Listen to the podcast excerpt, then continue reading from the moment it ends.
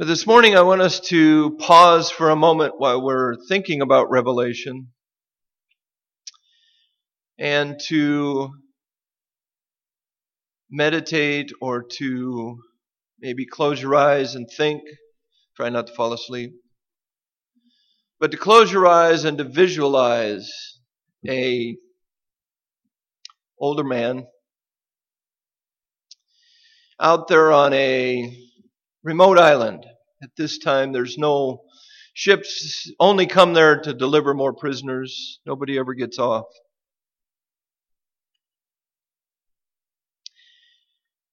He has spent a life in dedication to his Lord and Savior. And now he is alone on this island, and Jesus is speaking to him directly. Think of sitting out there. Tradition has it that there is a cave marked where he wrote the book of Revelation. Sitting in the front of that cave, there's a wonderful view out over the island and over the ocean. My own mind can picture him sitting there and speaking with Jesus as if two friends, two old friends. And Jesus is giving him information and saying, send this out to the people. Let them know I'm still here. So as we look at this this morning and these messages that we can go through for the seven churches. As we look at it, we know there's one way of looking at it, and that we're doing in the afternoon, and that's prophetically. We're using these churches to show that God is leading, that Revelation is not a book of doom and disaster. Revelation is the revelation of Jesus Christ and His leading in the world today. So I want us to take a look at the churches from a different angle. Today we'll look at the church of Ephesus. I think all of these churches have meaning to us both today and in biblical prophecy. But today, from the sermon today, I will focus on the meaning they can bring to us today.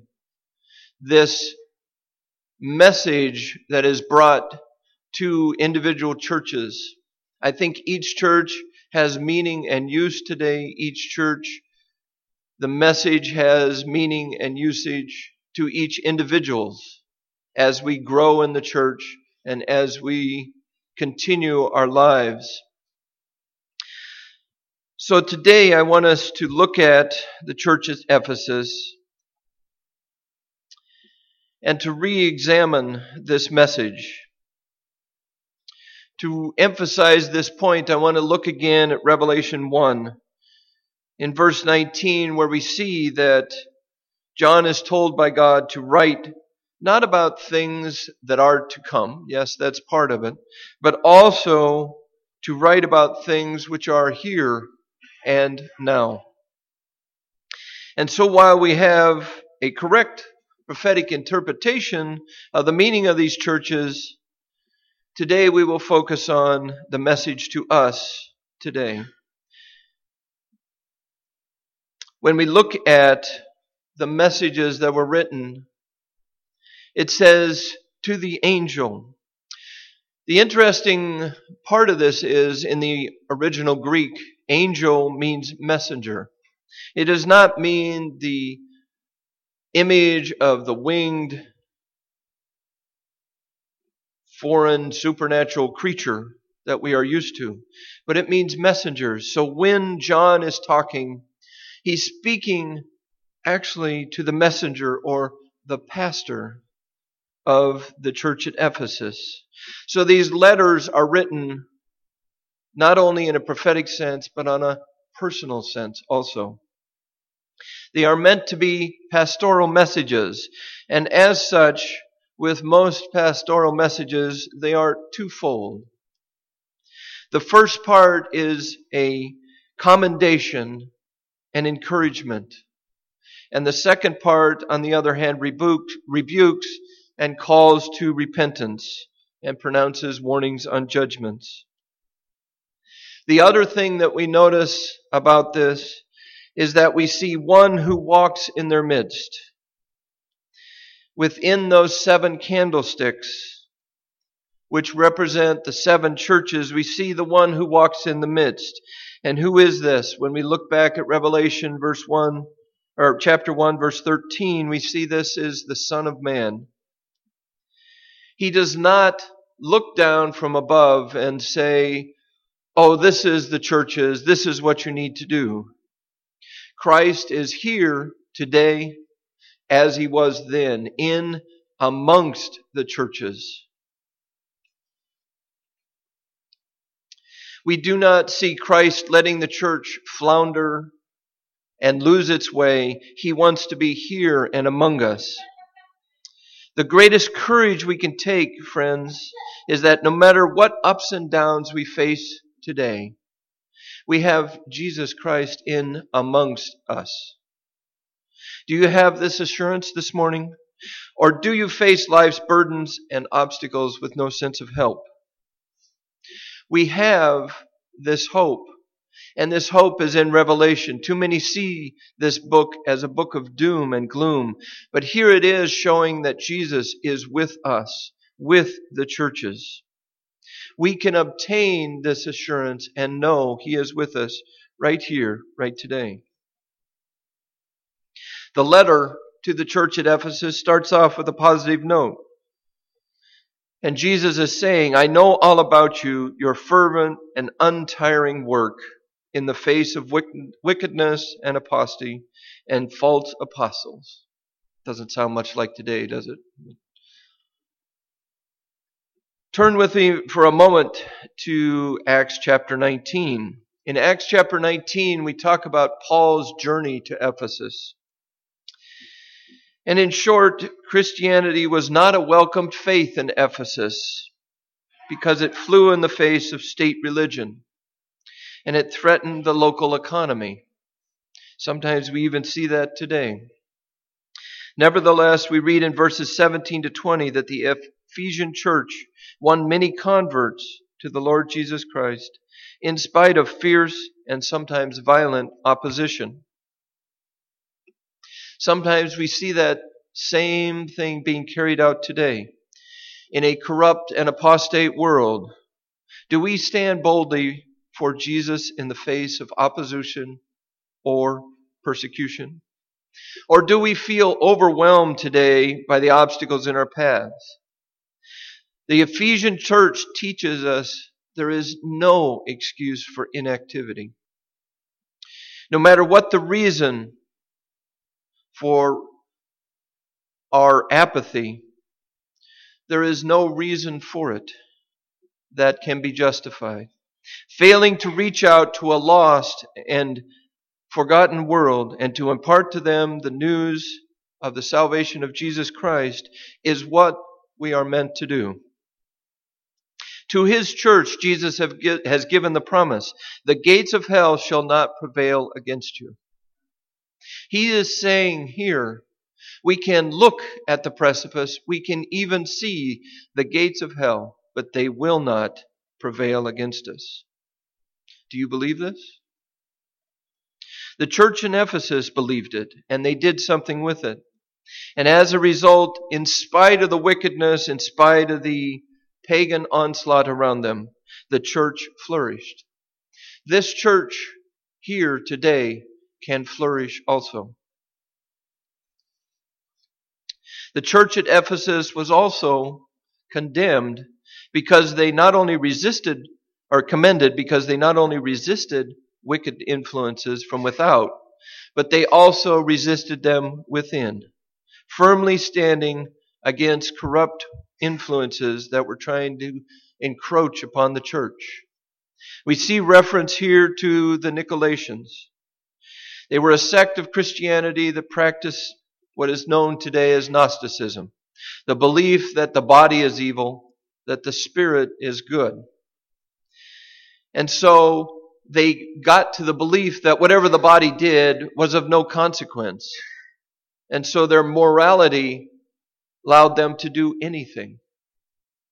Because the Spirit within them was good, the body could do whatever it needed to.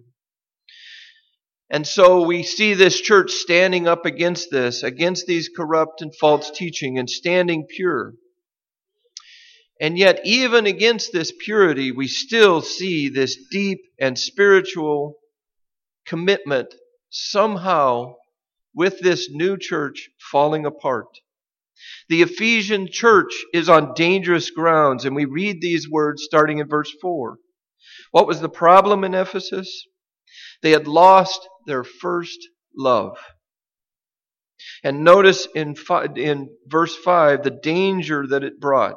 There was a danger that God would remove the candlestick from its place. That is, their salvation would be compromised and lost. Make no mistake about it, it does not matter what you are doing.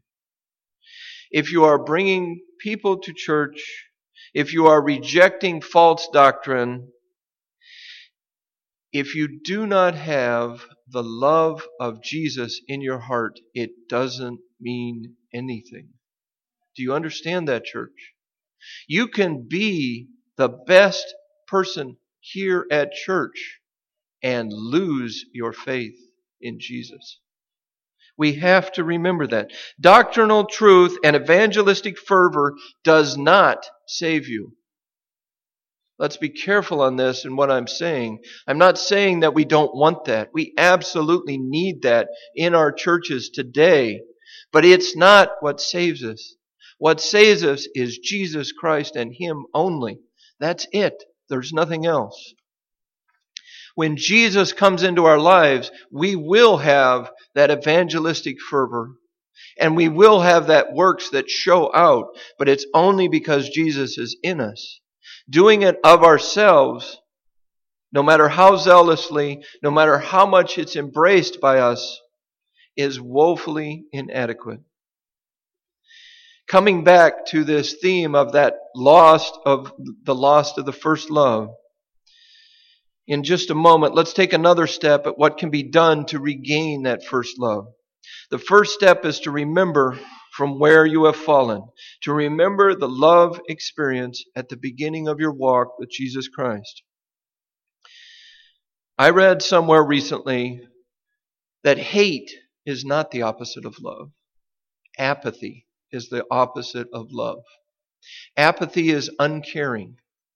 Because uncaring shows that you can do the work, but you don't care about who's leading the work. This happened to the church at Ephesus. It's not that they have come to hate God. In fact, their lip service will show that they love God. It's quite the opposite. They're as fervent as ever in the zeal for Christ. The problem is thou that it's born out of habit. Too many times within the Adventist church, our service is born out of culture and habit and not out of love for Jesus Christ and what He has done for us. We notice this same thing happening over and over when we read in Isaiah 29 verse 13. The Lord says, These people come near to me with their mouth and honor me with their lips, but their hearts are far from me. Their worship is based merely on human rules that they have been taught. Too many times we substitute actions for an open and honest heart. Asking a question today. Did you bring your heart to church today? Did you leave it at home on the dresser? How many of you don't remember where you left it? Did you lose it a long time ago? You know, it's sad for many of us to come to church. We sing the songs, we pray the prayers, our mouths form the words, we participate in Sabbath school, but there is a lacking emotional connection. What's worse is that oftentimes we become so afraid of this emotional connection because of the dangers of fanaticism that we absolutely forbid any emotional expression at all. Therein lies the subtle yet severe danger of habit. You can do all the right things, you can say all the right words, but have no connection to the heart whatsoever. And once the heart is disengaged, the spiritual life dies. And so we have this call from the prophetic and pastoral letter to Ephesus and to us. And essentially it says this Stop taking your relationship with God for granted. Stop just going through the motions. You need to remember your heart from the dresser and bring it with you. The second part of this message is to repent. And to repent means that we recognize the wrongs that we have committed and to change our ways in that recognition. In other words, God just doesn't want us to say, I've put my spiritual life on cruise control. I can go to church. I can do the things I need to do. That's all that's needed. He wants all of us, all the time. He wants complete control of our relationship with Him.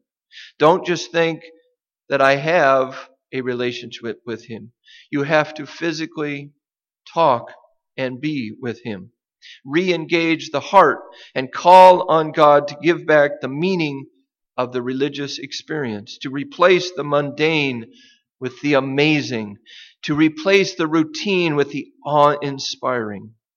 This is a prayer God will never, ever turn down. And the longer you wait to pray that prayer, the more disengaged you will become, and the harder it will be to turn back. And this brings us to the third step, returning to the first works. Notice here that we specify the works after the repentance and turning back to God. The works never come first. They never earn salvation. They are because we are saved, not to do something so that we will be saved. This is a call to action. It's true, there are dangers in allowing our emotional lives to have free reign in our spiritual lives.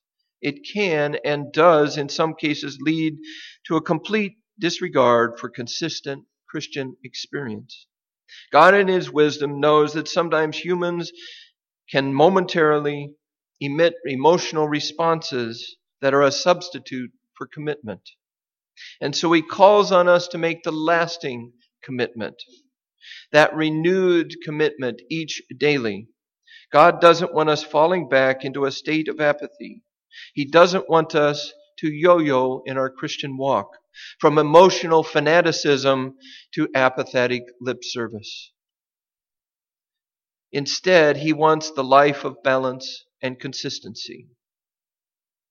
And so it is clear that in order to regain our lost love, we must first remember the love experience we had with Jesus and to recognize when we are going through the motions with no emotional connection.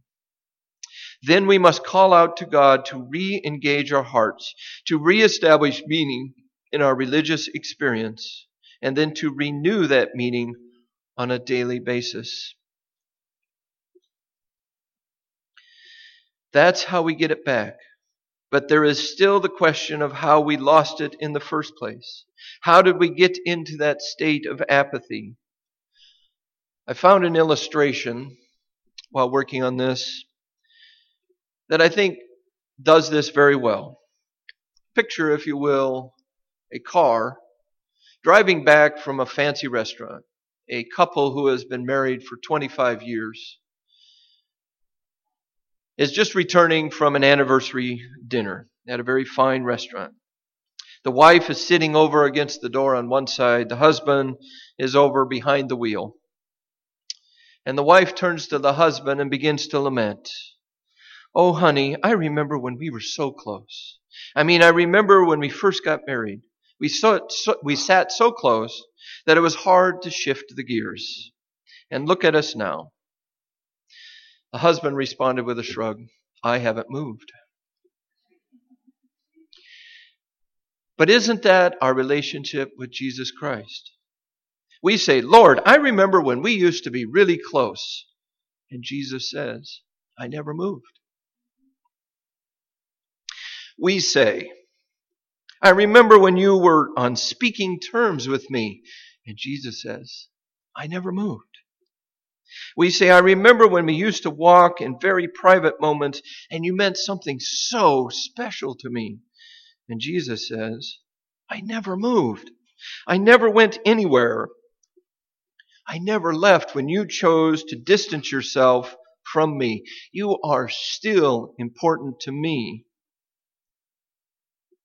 So what happened? Somewhere along the way, we forgot he was there. And I propose this this morning that losing our first love has nothing to do with forgetting how much we love God. I propose this morning it's instead forgetting how much we have forgotten how much God loves us. Somewhere between Cradle Roll and the adult Sabbath school, we lose sight of the simplicity of God's love for us. Somewhere along the way, we lose our love, our first love, not because we forgot to love God, but because we simply forget the message. Jesus loves me.